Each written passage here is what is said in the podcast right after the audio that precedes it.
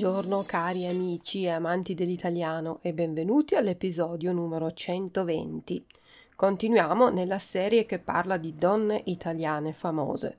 Dopo avervi parlato di Margherita Hack, Franca Viola, Anna Magnani, Rita Levi Montalcini, Maria Montessori e quindi di donne che hanno dato un grande contributo negli ambiti della fisica, della medicina, della pedagogia, del cinema e della giustizia, oggi vi voglio parlare di letteratura e di una grande scrittrice italiana, Grazia Deledda, unica donna italiana ad avere ricevuto il premio Nobel per la letteratura.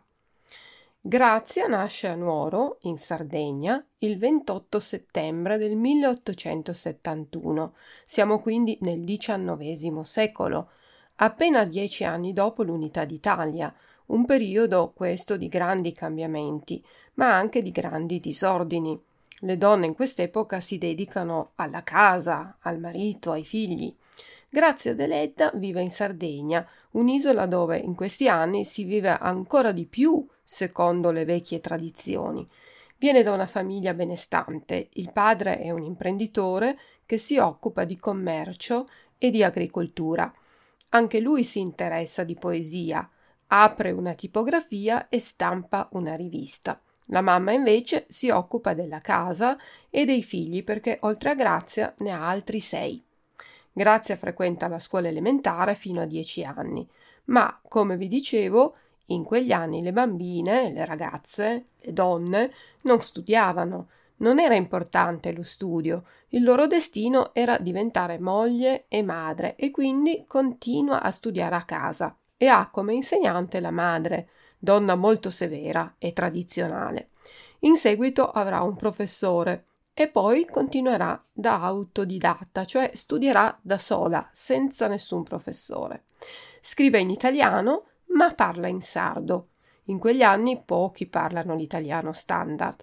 Ogni regione ha un dialetto e la gente parla in dialetto. In Sardegna poi il dialetto è una vera e propria lingua. Grazia riuscirà a parlare in italiano molti anni più tardi. Negli anni in cui studia da sola si interessa di letteratura, legge grandi romanzi di grandi scrittori e si interessa ai racconti dei contadini e dei pastori della sua terra. Dirà lei stessa che da questi racconti impara molto e questo la influenza e comincia a scrivere anche lei sulla sua terra, ma in un modo poetico, elevando la scrittura e le tradizioni. Nell'Italia appena riunita, Grazia viene considerata ancora come straniera. È una donna ambiziosa, piena di volontà, molto diversa dalla norma e rappresenta un esempio di emancipazione sia per lei stessa che per le altre donne della Sardegna. Le donne non votavano. Lei si è candidata in politica. Riservata, ma si impone, riesce a diventare quello che voleva. Nei suoi racconti descrive la natura selvaggia della Sardegna, il carattere dei suoi abitanti, i problemi della gente. Vuole con i suoi racconti descrivere una situazione, fare come una fotografia della società del tempo. Racconta di cose semplici, naturali e riesce ad elevare il particolare ad universale con le sue parole fa riflettere, fa pensare il lettore. Pubblica i suoi racconti ed i suoi saggi sulle tradizioni popolari sarde su alcune riviste. Vi sono però alcuni fatti che portano molto dolore alla scrittrice. Prima il fratello maggiore abbandona gli studi e diventa alcolizzato. Il fratello minore invece viene arrestato per piccoli furti, poi la morte del padre e quella della sorella lasciano la famiglia in un periodo di grande tristezza, ma anche di gravi problemi economici. Pubblica alcuni racconti sulla rivista L'ultima moda e sulla stessa rivista pubblica il romanzo Memorie di Fernanda.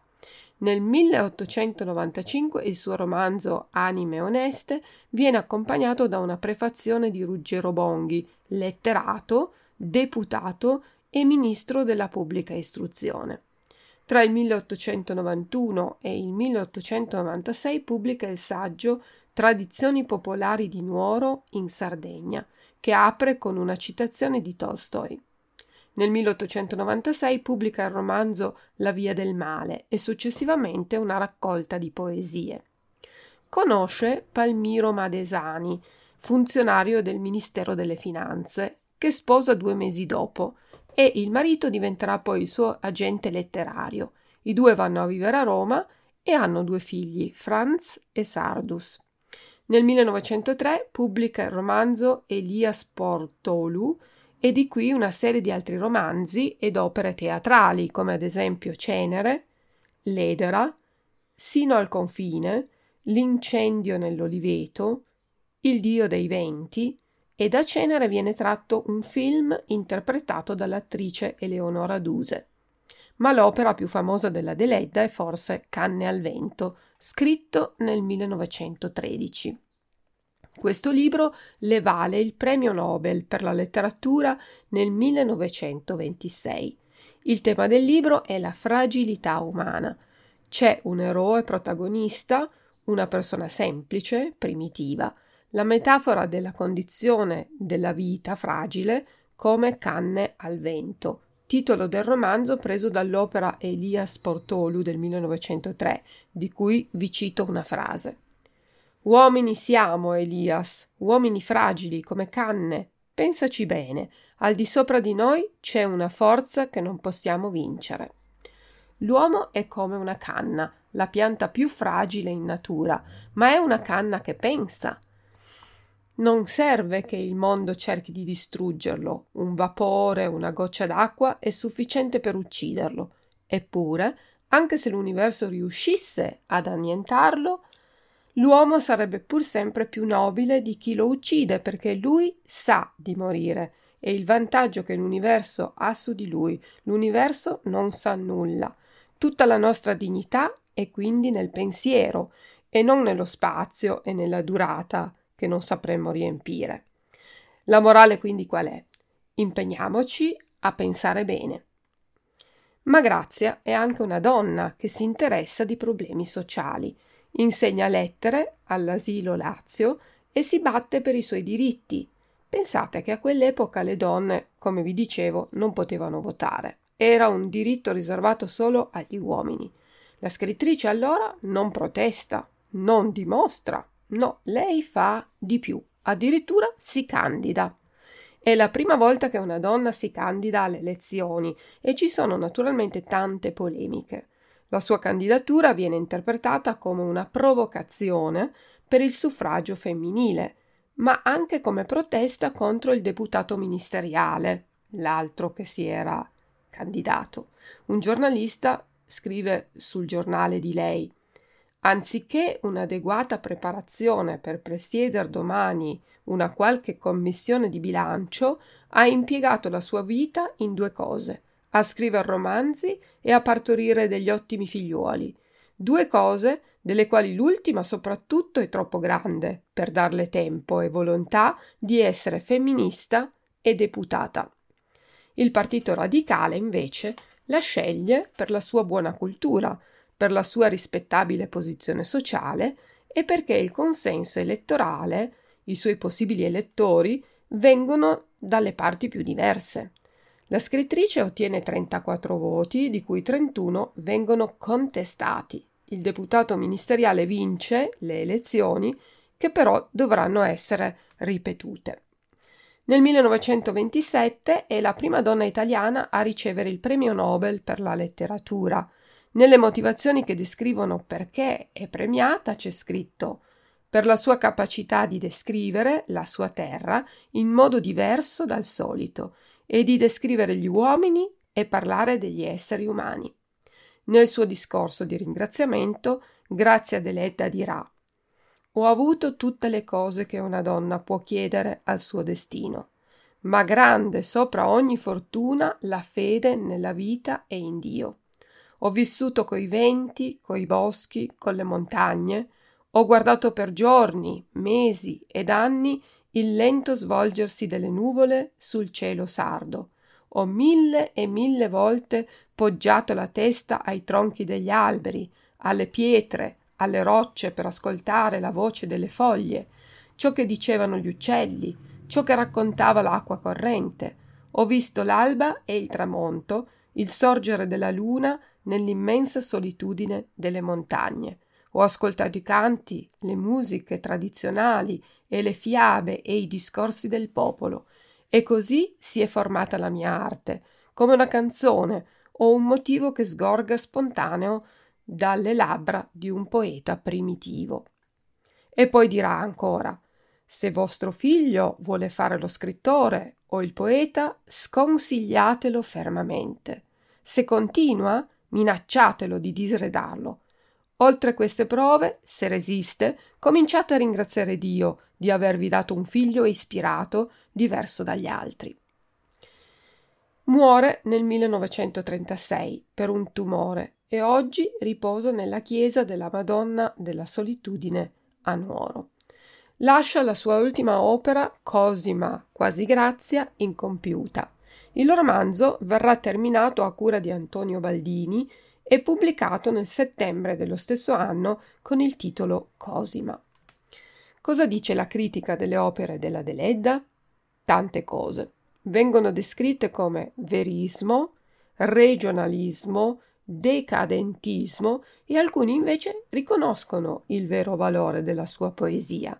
Tanti intellettuali non la capiscono e viene criticata soprattutto da scrittori sardi e dagli abitanti della sua città, Nuoro, perché credono che Grazia descriva una Sardegna selvaggia e arretrata. Le sue novelle e i suoi racconti fanno parte della letteratura scolastica degli anni 50, 60 e 70. I temi dei suoi racconti sono il destino, il peccato e la colpa, con grandi storie d'amore, di dolore e di morte, e poi il bene, il male e il sentimento religioso. Nella sua città, a Nuoro, e precisamente nella sua casa natale, c'è un museo a lei dedicato. E per finire ancora una piccola citazione tratta da La fuga in Egitto. Tutti siamo impastati di bene e di male, ma quest'ultimo bisogna vincerlo, Antonio. L'acciaio, che è l'acciaio, viene temprato e ridotto a spada da chi vuol vincere il nemico. Ecco, questa era la vita di una grande scrittrice, Grazia Deledda. Cari amici, siamo arrivati alla fine dell'episodio, spero che vi sia piaciuto e vi ringrazio per l'ascolto e vi do appuntamento al prossimo episodio. Ciao ciao da Luisa.